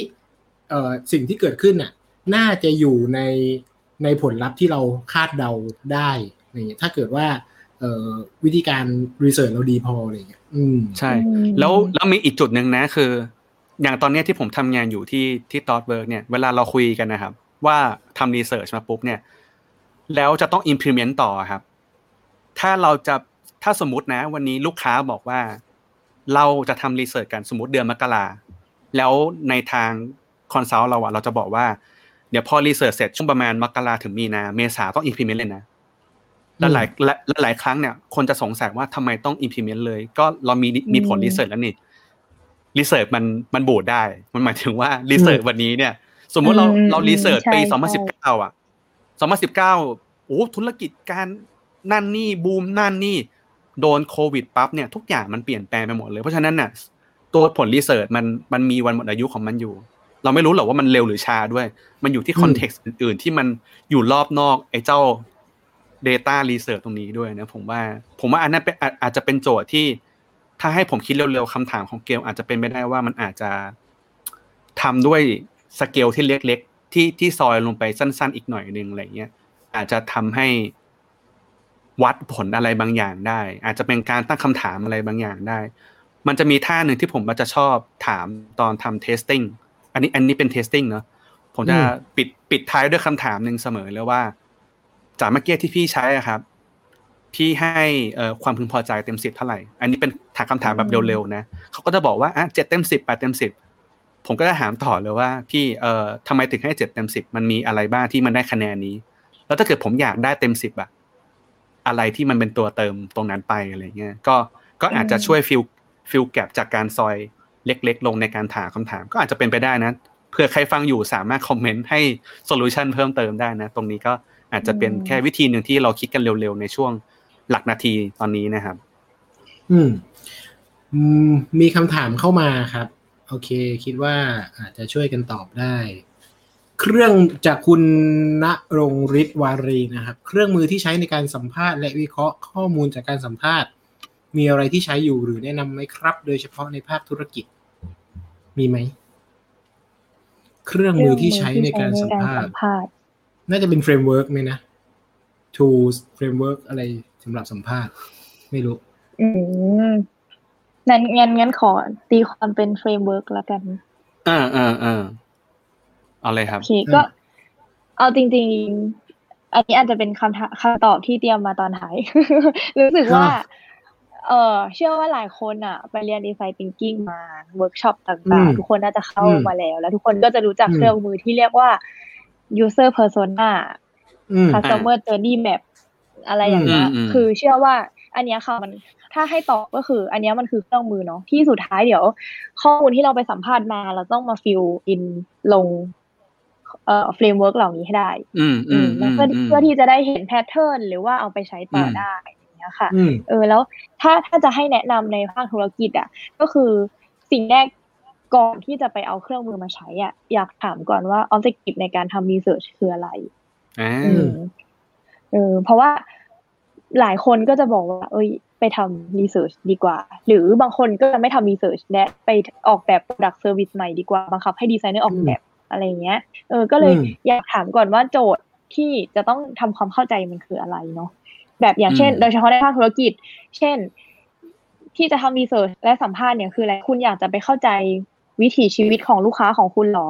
หรือคุณอยากจะเห็นปัญหาในชีวิตของเขา หรือคุณอยากจะรู้ว่า product คุณจะเข้าไปอยู่ใน occasion ไหนในชีวิตอะไรอย่างเงี้ย คือเลยอยากอยากตั้งโจทย์ให้ชัดก่อน แล้วพอตั้งโจทย์ให้ชัดอะ step ถัดมามันคือการออกแบบ วิธีและว่าแล้ววิธี method ไหนที่เราจะไปเก็บข้อมูลนี้ได้ดีที่สุดเออจะบอกว่าการสัมภาษณ์แค่ชั่วโมงเดียวค่ะ มันอาจจะไม่ใช่วิธีที่ดีที่สุดเออมันเลยมีอีกหลายวิธีมากเลยในการไปเก็บข้อมูล เช่น ไป shadowing เนาะที่ทุกคนเคยน่าจะเคยได้ยินแบบว่า ไปสมมติว่าเราทำธุรกิจอะไรดี ธุรกิจขายอาหารอย่างเงี้ย ไม่เอาอาหารดีกว่าสมมติขายแชมพูสระผมสมมติอะเราก็อาจจะไปเข้าซูเปอร์ไปลองเลือกซื้อแชมพูกับลูกค้าของเราดูก็ได้ว่าเออเพราะว่าที่ที่บอกว่า shadowing อะมันต่างกับการสัมภาษณ์เพราะอะไร สมมติเรามานั่งคุยกันอย่างเงี้ยพี่พี่พี่สองคนอาจจะพูดว่าแบบอ๋อปกติก็จะเลือกแชมพูยี่ห้อที่มันดูออร์แกนิกครับนู่นนี่นั่นโน่นเพราะว่ากังวลเรื่องสารพิษ แต่พอไปถึงหน้าซูเปอร์จริงๆอะมันอาจจะมีปัจจัยอื่น ๆ มีมันคือการแบบ ไปทำสัมภาษณ์ในแบบ context จริงอะมันเรียกว่า contextual interview อะเออมันคือแบบเข้าไปดูในบริบทจริง ว่ามันมีปัจจัยอื่นๆอะไรไหมเช่น ไปอยู่หน้าเชลฟ์แล้วเขามองหาเชลฟ์ที่เรียกว่าอะไร เอาแบรนด์ต่างประเทศก่อน เขาไม่ได้มองหาอะไรที่มันออร์แกนิกนี่ว่า อะไรอย่างเงี้ยเออก็คือ ก็เคยเลยจะบอกว่า เอ่อหนึ่งคือตั้ง objective เนาะสองคือ เลือกใช้วิธีในการเก็บข้อมูลให้เหมาะสมการสัมภาษณ์มันอาจจะไม่ใช่วิธีที่ดีที่สุดเออหรือแบบเรามีทำไดอารี่กับ user ก็มีนะคะ เป็นแบบอ่ามันเรียกอืมเออมันเรียกว่า self doc อะมันคือการให้เขาบันทึกชีวิตของเขามาเจ็ดวันอ่าอ่าสิบกี่วัน เพื่อที่จะเห็นกิจวัตรประจำวันในชีวิตจริงๆอืมอืมอืมแบบสมมุติโดยเฉพาะเรื่องการกินน่ะเราเชียร์ให้ทำไดอารี่แบบเพราะว่าอือืมมอืมสมมติมานั่งคุยกันก็บอกพี่ปกติพี่พี่เป็นคนเลือกอาหารยังมันไงนึกคะก็บอกเอามันนึกไม่ออกเอเนาะอ ใช่มันนึกไม่ออกแล้ว แล้วพี่จะตอบให้พี่ดูดีมพี่จะตอบว่าไม่อ๋อโอเคใช่ใช่ใช่เออใช่ก็เลยคิดว่าเออมันต้องเลือกวิธีนั่นแหละค่ะ แล้วพออมเลือกวิธีให้ให้ให้มันให้มันเรียกว่าอะไรอะ ได้ข้อมูลที่มันถูกต้องและเป็นจริงที่สุด ถัดมามันคือการเอ่อเลือก framework ในการเอาข้อมูลพวกเนี้ยไป fill in แล้วก็วิเคราะห์ออกมาให้มันให้มันเอาไปนำไปสู่ finding ที่มันจะ เกิด solution ที่มันตอบโจทย์แรกที่เราตั้งไว้อะค่ะอืมอืมว่าแบบครับเหมือนทุกครั้งที่เวลาทีมคิดวิเคราะห์ข้อมูลกันน่ะ ก็จะถามว่าไฟดิ้งอันนี้เอาไปใช้อะไรได้นะ มีประโยชน์อืมเผื่อมันเอาไปคิดอะไรต่อได้อ๋อมันมีประโยชน์ออกมาหรือเปล่านะอะไรอย่างเงี้ยอืมอ่าอ่าอ่าอ่าอืมมันมันมันแก้มันคือเปลี่ยนการอะไรไปเรื่อยมันมันคือการตีโจทย์ของสิ่งที่เราเอ่อกำลังจะทำแล้วเราต้องตั้ง assumption อะไรบางอย่างที่ ถ้าฉันพิสูจน์แล้ว มันจะเอื้อต่อการทำงานใน step ต่อไปนะเออ อะไรอืมประมาณนี้นะใช่อืมเพิ่มอืมมีมีมีน้องเคยเล่าให้ฟังก็คือไปทำ observation ครับไปถึงว่าอืมเอ่ออยากเห็นพฤติกรรมการซื้อ สมมุติเอ่อพูด product ไม่ได้แต่ว่า สมมติซื้อซื้อเครื่องดื่มสักอันหนึ่งแล้วกันครับเออมสิ่งที่เขาทำก็คือเขาเขาไปขออนุญาตเอ่อห้างเอ่อร้านสะดวกซื้อหมายถึงว่าบริษัทไปขออนุญาตเลยใช้พื้นที่แล้วก็น้องก็ไปยืนดูครับว่าแบบ คนนี้สมมติคนนี้เดินมาที่เชลฟ์ยังไง เชลฟ์แล้วเขาเดินไปที่ตู้ไหนบ้างเนี่ยอ๋อเขาดูดูสิ่งเอ้ยเขาไปดูน้ำเปล่า แล้วเขามาเดินดูอืมเอ่อเครื่องดื่ม แล้วเขาถึงหยิบ อะไรไม่รู้สมมติสมมติหยิบน้ำวิตามินไปอะไรเงี้ยพอเดินออกไปเราก็จะแบบน้องก็จะเดินไปขออนุญาตขออนุญาตถามได้ไหมว่า ว่าเมื่อครู่นี้ทำไมถึงหยิบสุดท้ายแล้วทำไมถึงหยิบอืมสิ่งนี้ออกมา อะไรเงี้ยอืมเออก็จะเป็นแบบเพราะเราเห็นพฤติกรรมเขาก่อนไงเราก็จะ พอจะเก็ตว่าอ๋ออันนี้น่าจะเป็นเรียลจริงเพราะว่าเขาไม่ได้คิดว่าจะมีคนเข้าไปยืน observe เขาอยู่อะไรเงี้ยอืมก็เป็นอีกวิธีหนึ่งที่ทำให้เห็นพฤติกรรมจริง ๆ ได้อะไรเงี้ยอืมมีมีอีกเรื่องหนึ่งที่ที่ช่วงระยะเวลาหนึ่งถึงสองปีที่ผ่านมา เราจะเจอโจทย์นี้ครับ คือเราไม่สามารถทำ contextual ได้ หรือแบบไม่สามารถ shadow ได้เพราะอ่าเพราะโควิดโควิดโควิด ใช่ก็จะเป็นอีก challenge หนึ่งในในในในช่วงนี้ที่ต้องแบบทำเรื่อง remote research ทำ remote testing อะไรพวกเนี้ยอืมเออจริง ๆ ต้องบอกว่ารีโมทเนี่ยมันเป็นเออเขาเรียกว่าวิธีการมันมีมานานแล้วนะ แต่ว่าด้วยด้วยสถานการณ์โควิดมันถูกเร่งรอบ ให้มันมีให้เราต้องทำอะไรอย่างเงี้ยซึ่งจริง ๆ ปกติมันจะมีเพราะว่าเอ่อข้อจำกัดบางอย่าง เช่น อยู่ไกลต่างประเทศ ทีมงานพัฒนาอยู่อีกประเทศหนึ่ง แต่ user อยู่อีกประเทศหนึ่งก็มีเหมือนกันอะไรอย่างเงี้ยมันก็ยังมีวิธีการเอ่อทำรีโมทมานานแหละแต่ว่าช่วงนี้อาจจะเป็นช่วงที่ต้องเริ่มใช้เยอะเป็นพิเศษอะไรอย่างเงี้ยอืมการ co-creation ก็เหมือนกันใช่ไหมของของเกลก็ต้องแบบมีวิธีการ visualize กันออนไลน์รีโมทกันอะไรอย่างเงี้ยนะครับอืมทอยอืมทอยบอกว่าส่วนใหญ่ต้องไปแอบดูไม่ให้เขารู้ตัวนะ observation คุณคุณคุณทอยเข้ามาสวัสสวัสดีครับ แต่มันก็จริงนะ เพราะว่าถ้าถ้ารู้ตัวก็จะเกิด bias ทันที ใช่เออถ้าใช่รู้ตัวมันก็จะเกแบรบงมันเกรงใช่ใช่มันจะเกรงทันอืทีมอะไรอย่างเงี้ยครับโอเคอะอะน่าน่าจะเห็นเคสกันประมาณนึงเห็น process เห็นวิธีกันประมาณนึงแล้วมันก็ประมาณชั่วโมงนึงแล้วเดี๋ยวไปไปไปโฟล์กับเราต่อนะครัโอบเคผมถามแล้วกันนะครับ อยากที่จะสนใจด้านเนี้ย อยากทำงานด้านนี้ควรเริ่มศึกษาอะไรบ้าง สมมุติว่าไปสมัครงานเนี่ยสมัครงานที่ Human n i c e เนี่ยเกลคาดหวังอะไรจากคนสมัครงาน skill แบบไหน แบบควรจะฝึกยังไงบ้าง ควรจะฝึกยังไงบ้างเหรอเอออืมรู้สึกว่าศาสตร์เนี้ย มันเป็นศาสตร์ที่แบบว่าเรียน framework หรือเรียนเครื่องมือมาแบบว่า สมมติว่าถ้ามีน้องมาบอกว่าแบบ ผมจบ Coursera มาแล้วสิบคอร์สอะไรเงี้ย เกลจะแบบอ๋อโอเคเอออ่ากับกับกับน้องที่บอกว่า เอ้ย เคยไปทำลงพื้นที่ไปทำนู่นนี่นั่นโน่นกับเพื่อนมาหรืออะไรเงี้ยอืมเกลจะเลือกน้องคนที่สองมากกว่า เออก็คืออมเพราะว่าเกลเชื่อว่าศาสตร์เนี้ย มันต้องเป็นศาสตร์มันเป็นศาสตร์ที่อาศัยประสบการณ์นะคะคืออืมคือเข้าใจคือเบสมันคือเครื่องมืออะไรอย่างนี้เนาะว่าแบบการเข้าใจเครื่องมืออะไรเงี้ย แต่เชื่อว่าสิ่งที่ดีที่สุดคือ คนนั้นอะต้องรู้จักวิธี apply เครื่องมือเอาไปใช้ในงานจริงอะเออ เพราะว่าอืมอย่างเราทำทำ project user research อะไรต่างๆมาแบบมาห้าหกปีใช่ไหมไม่เคยใช้เครื่องมือเหมือนกันเลยอะ เออไอ้คำแค่คำว่าแบบ journey map อะเราก็ไม่เคยใช้ step ชื่อเดียวกันเลยอะเออก็เลยก็เลยเชื่อว่า skill หลักของคนที่จะมาทำสิ่งนี้มันคือ คุณต้องเข้าใจเครื่องมือวิธีการใช้แล้วก็ต้อง apply ให้เป็น ให้มันเหมาะกับกับงานอะเออ แล้วก็ objective ที่เราจะทำว่า เอ้ยทำสิ่งนี้ไปเพื่อโจทย์อะไร outcome มันจะออกมาเป็นอะไรที่มันมีประโยชน์ต่อคนออกแบบหรือว่าธุรกิจ ที่เขากำลังมองหาสิ่งนั้นจริง ๆ อืมก็เลยมองว่าข้อหนึ่งคือต้อง apply เครื่องมือให้เป็นค่ะ แล้วก็ข้อสองรู้สึกว่า จะทำสายเนี้ยแอบต้องเป็นคนละเอียดประมาณหนึ่งเหมือนกัน อืมอืมเพราะแบบเหมือนแล้วก็ต้องเป็นคนมีความแบบอะไรเซนซิทีฟต่อความรู้สึกเราแบบเราคุยกันอย่างเงี้ย แล้วมันจะต้องพอเก็ตเซนหรือเข้าใจในสิ่งที่เขาไม่ได้พูดออกมาให้ได้อะอ่าเออ่าออ่าคนแบบ เออ แต่ไม่ใช่แบบ ฟังไปเรื่อยๆอะไรอย่างเงี้ย แต่มันต้องอืมแบบละเอียดอะเออโค้ดคำพูดคำนี้ของเขามันแปลว่าอะไรนะเอออืมอืมเออือมก็เลยอืมคิดว่าคนโอเคใส่นี้ต้องเป็นคนละเอียดและอืมมีความเอออ่า empathy อะ empathize อะไรอย่างเงี้ยอ่าอ่าอ่าเออค่ะ แล้วก็อย่างที่สามโอเคคือรู้สึกว่าโทษก่อนอย่างอะพี่ต่อก่อนไหมไม่ไม่เจอเลยครับเจอเลยครับไม่เป็นไรเออเอออย่างที่สามคือรู้สึกว่ามันคือสามวงที่พี่ปอมบอกเออ มันคือออื มมีความเข้าใจดีไซน์แล้วอะมันอาจจะต้องมีความเข้าใจในเชิงด้วยนิดนึงแบบเพื่ออมให้รู้ข้อจำกัด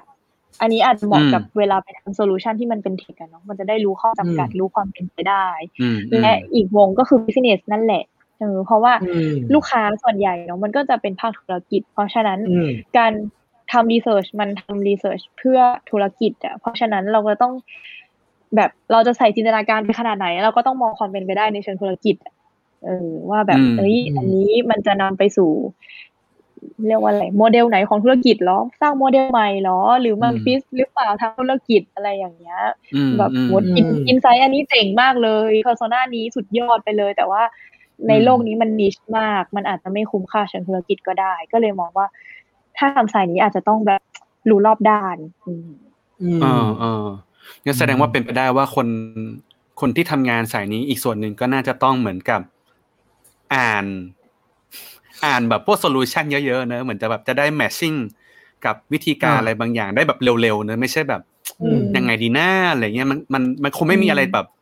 เออมันมันต้องมันต้องแบบมีท่า apply อะไรบางอย่างอยู่ในอืมเหมือนข้อแรกอืมที่เกลพูดถึงเนาะเออยากจังอืมมันมันฝึกที่บ้านได้ไหมนะหมายถึงว่าฝึกด้วยตัวเองอะมันดูแบบ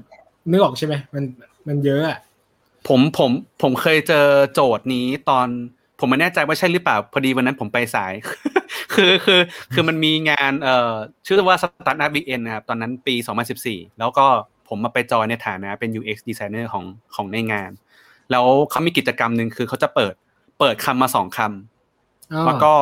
ให้บวกกันว่ามันจะเป็นโซลูชันอะไรอืมเกมครีเอแบบทีฟคิด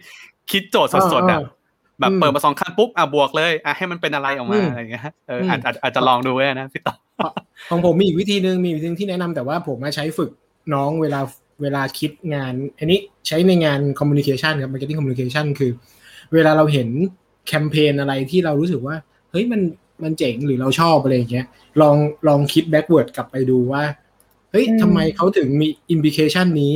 ทำไมเขาถึงทำสิ่งนี้ เอ้ยเขาไปเจอเพนพอยอะไรของคอน sumer เหรอแล้วคิดว่า value ของแบรนด์คืออะไร ซึ่งคิดว่าจะอืมประยุกต์ใช้ได้คือสมมุติเราไปเจอแอปพลิเคชันอะไรบางอย่างที่เรารู้สึกชอบอะไรอย่างเงี้ยอาจจะคิด backward มาก็ได้ว่าเอ๊ะทำไมเขาถึงมีเมนูแบบนี้ทำไมเขาดีไซน์แบบนี้ทำ กลุ่ม target น่าจะมีเพนพอยอะไรอาจอาจจะพอช่วยได้แบบหมายถึงว่าวิธีฝึกนะอืมแต่ว่าอ่าถามว่าเป็น port port ได้ไหมอาจจะไม่ได้แต่ว่าน่าจะฝึกได้อะไรเงี้ยอืมผมผมอืมผมแชร์อันนึง อันนี้ผมแบบหาเร็วๆ แล้วก็เราไปเจอเว็บเพื่อนบ้านมาคือ Designil นะครับของอ่าของโอเคเพิร์ดกับของนัดมาเดี๋ยวผมขออนุญาตเอ่อใส่ตรงตรงแบนเนอร์แล้วเดี๋ยวเราพูดชื่อลิงก์กันนะว่า เจ้าเจ้าสิ่งนี้คืออะไรนะ ก็คือเอ่อ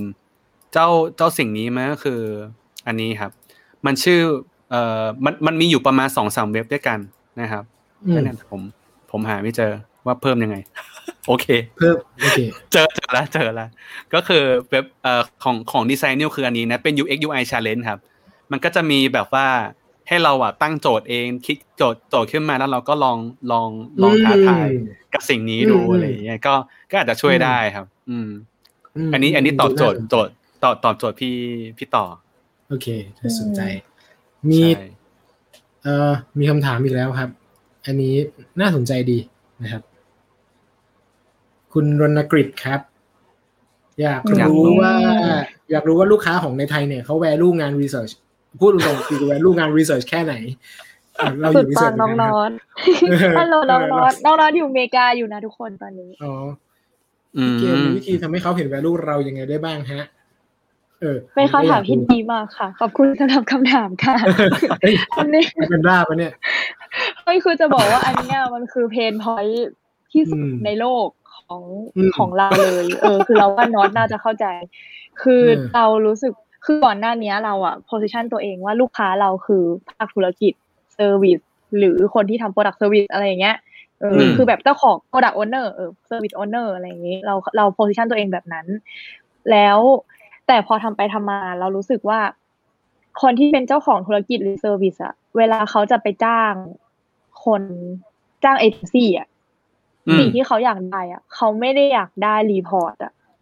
เขาไม่อยากได้ finding นึกออกใช่ไหมเวลาอืมเจ้าของธุรกิจเขาจะไปจ้างเขาจะเสียเงินอะเขาอยากได้ที่มันจับต้องได้ เช่น ออกแบบกราฟิกให้พี่หน่อย ออกแบบ CI branding ให้พี่หน่อย พี่อยากจะไปยิง ad พี่อยากจะ ทำแอปพี่อยากจะทำเว็บอ่าเขาต้องการเออขอทุงกคนที่มันอยากได้อะไร tangible ใช่ไหมใช่ทุกคนอยากได้อะไรที่มันจับต้องได้อะอืมทีนี้เราก็เลยมองว่าเอ้ยงั้นลูกค้าเราจริง ๆ เป็นใคร เออจริงๆมันไม่ใช่ลูกค้าแต่เรามองว่า สิ่งเนี้ยเรียกว่าอะไรเจ้าของธุรกิจเจ้าของเซอร์วิสอะเขาเขาอยากได้อะไรที่มันสำเร็จรูปและเร็วที่สุดอะเออ เราเลยมองว่าหน้าที่ของเราอะมันคือไม่ใช่ไป educate เอ่อ คุณเจ้าของอะแต่ว่าเราอะไป partner ตอนนี้เราเลยใช้วิธีว่า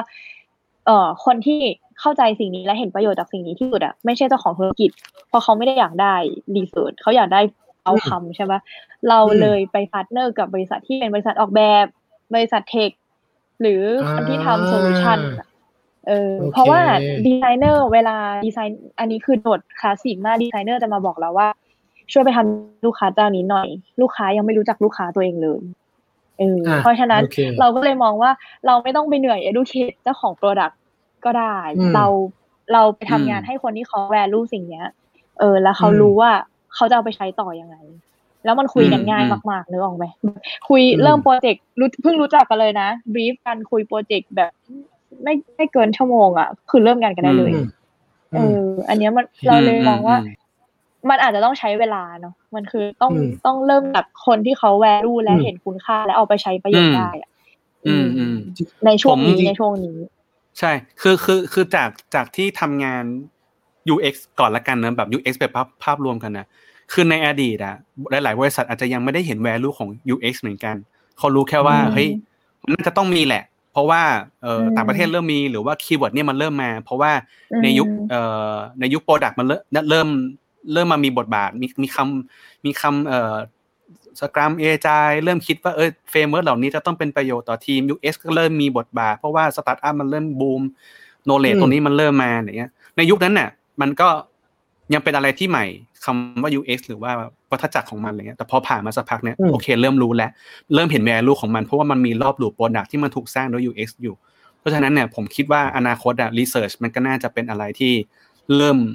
เริ่มเข้าใจแหละ ผมว่ามันน่าจะเริ่มเข้าใจมากขึ้น แล้วมันมันมี value นะ มันมี learning อืมของของความผิดพลาดมันมาแล้ว learning ของความผิดพลาดมันใช่เริ่มมาแล้วอืมเออก็น่าก็น่าจะก็น่าก็น่าจะเริ่มเห็น value ของมันเออแล้วอีกอย่างหนึ่งพี่ต่อขออนุญาตบวกคือ ผมอะกำลังจ้ะคิดอยู่ว่า จริง ๆจริง ๆ เราต้องมองว่ามันอาจจะเป็นห้าสิบห้าสิบด้วยนะหนึ่งคือเขาเองเนี่ยเขาก็อาจจะต้องนี้การ educate ก่อน ส่วนเราเองก็ต้องพยายามทำให้เห็น value ของมันด้วย มันเป็นอืมเอ่อความความชนกันอืมห้าสิบห้าใช่สิบใช่ในในฐานะที่อยู่ในบริษัทรีเสิร์ชเหมือนกันแม้ว่าจะเป็นคนละคนละแนวกันจริง ๆ ใช่เลยหมายถึงว่ามันจะมีแกลบระหว่างสิ่งที่รีเสิร์ชควรจะ deliver คือ insight pain point solution finding อะไรอย่างเงี้ยกับอืม need จาก corporate คือมันจะมีแกลบตรงที่แบบ แล้วพี่ต้องทำอะไรต่อ ซึ่งอันเนี้ยมันเป็นแกลบ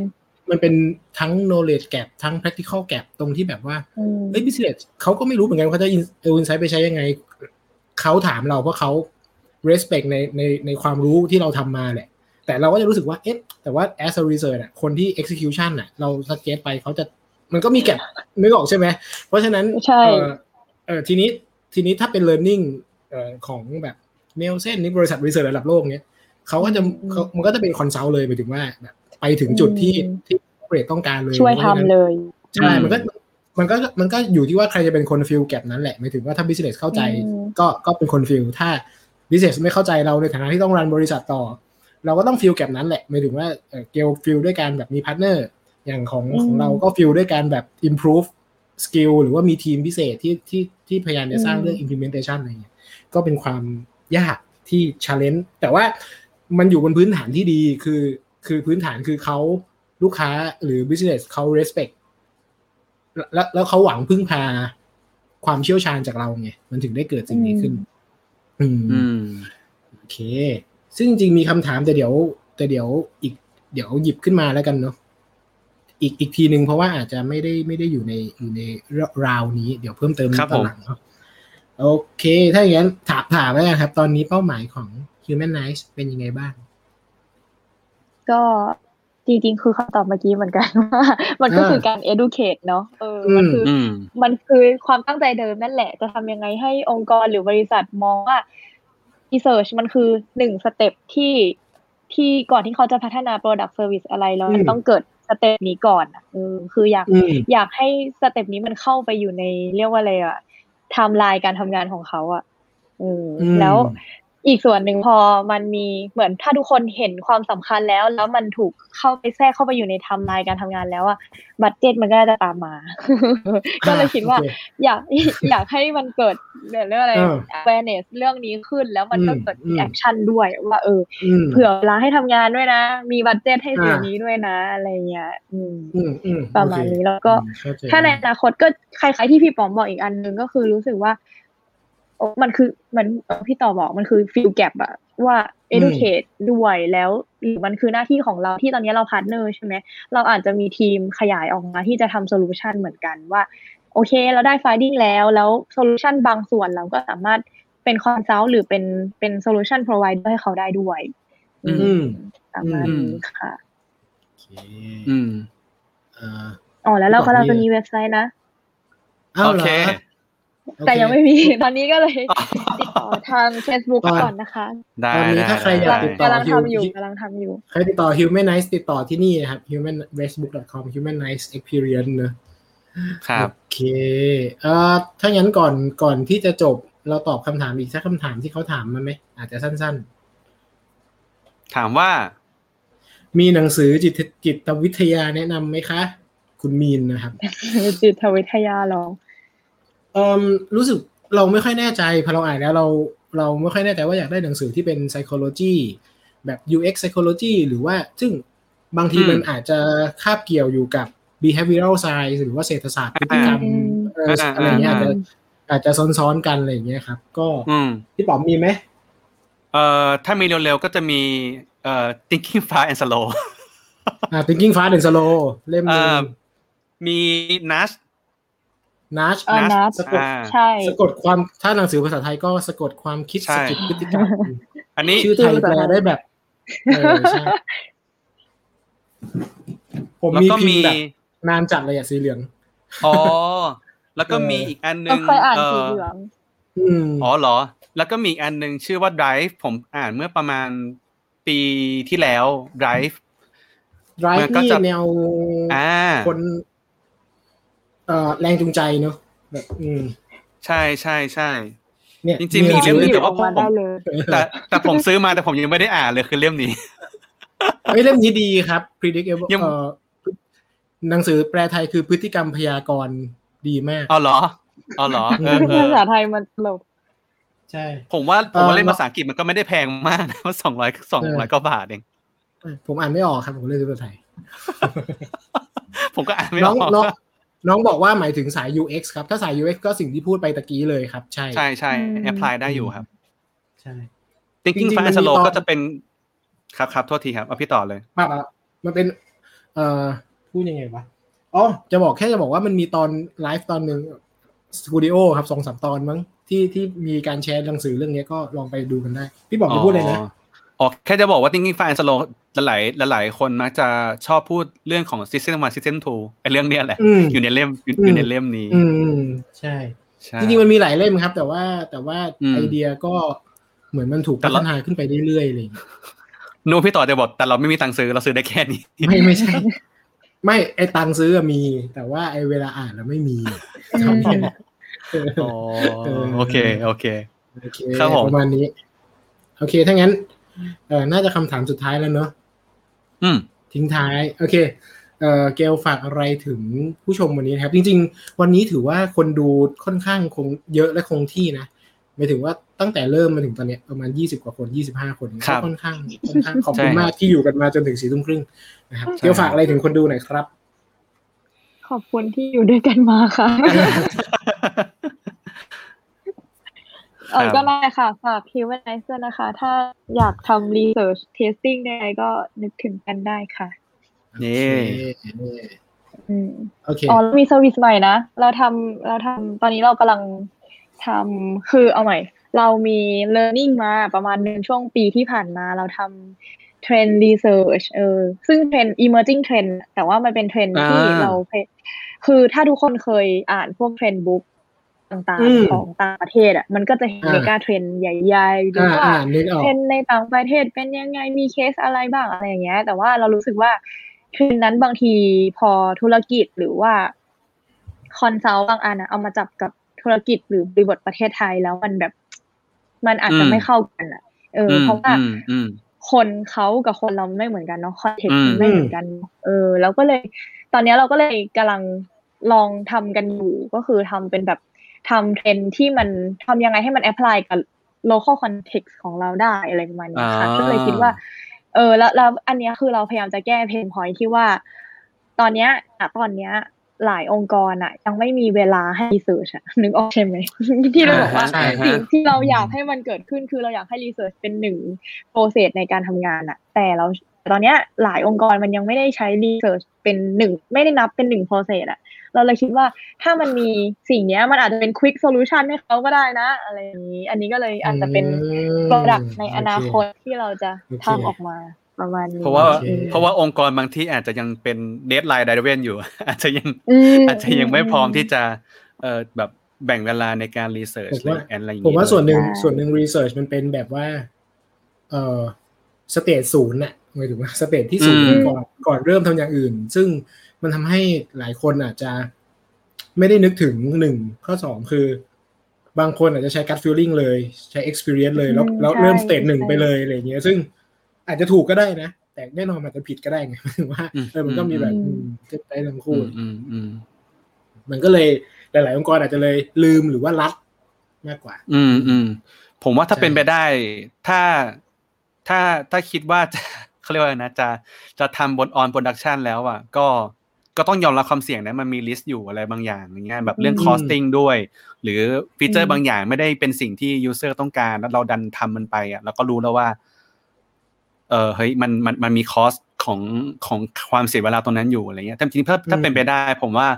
ถ้าเราทำไปแล้วผ่านไปแล้วก็อยากจะให้เรคคอร์ดเอาไว้ track เอาไว้สักหน่อยหนึงเก็บเป็น Data เก็บเป็น learning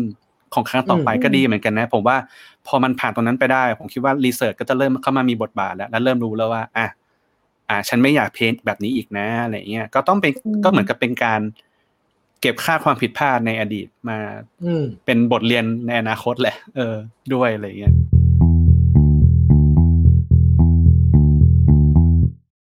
เค งั้นวันนี้ประมาณนี้ไหมครับ น่าจะเนาะครับ โอเค ได้ ก็ขอบคุณเชิญพี่โอเค ขอบคุณน้องเกลมากในวันนี้นะครับ ก็ที่ที่มาจอยเรียกว่าเป็นครั้งที่สองนะครับ เป็นครั้งที่สองของอืมของมีเรื่องมาเล่า เพราะว่าอันนี้เป็นแบบเอ่อเซสชั่นที่ที่ถูกบันทึกอย่างเป็นทางการ อันนั้นไม่ได้มีการบันทึกอย่างเป็นทางการนะครับ ก็จะเหมือนใช่เอ่อก็ก็ขอบคุณในวันนี้มาก แล้วขอบคุณทั้ง 23 คน 24 คนที่ที่ฟังกันอยู่ตอนนี้นะก็ ก็ขอบคุณมากหวังว่าเนื้อหาในวันนี้จะเป็นประโยชน์ แล้วก็อาจจะรบกวนฝากเอ่อฝากแนะนำต่อ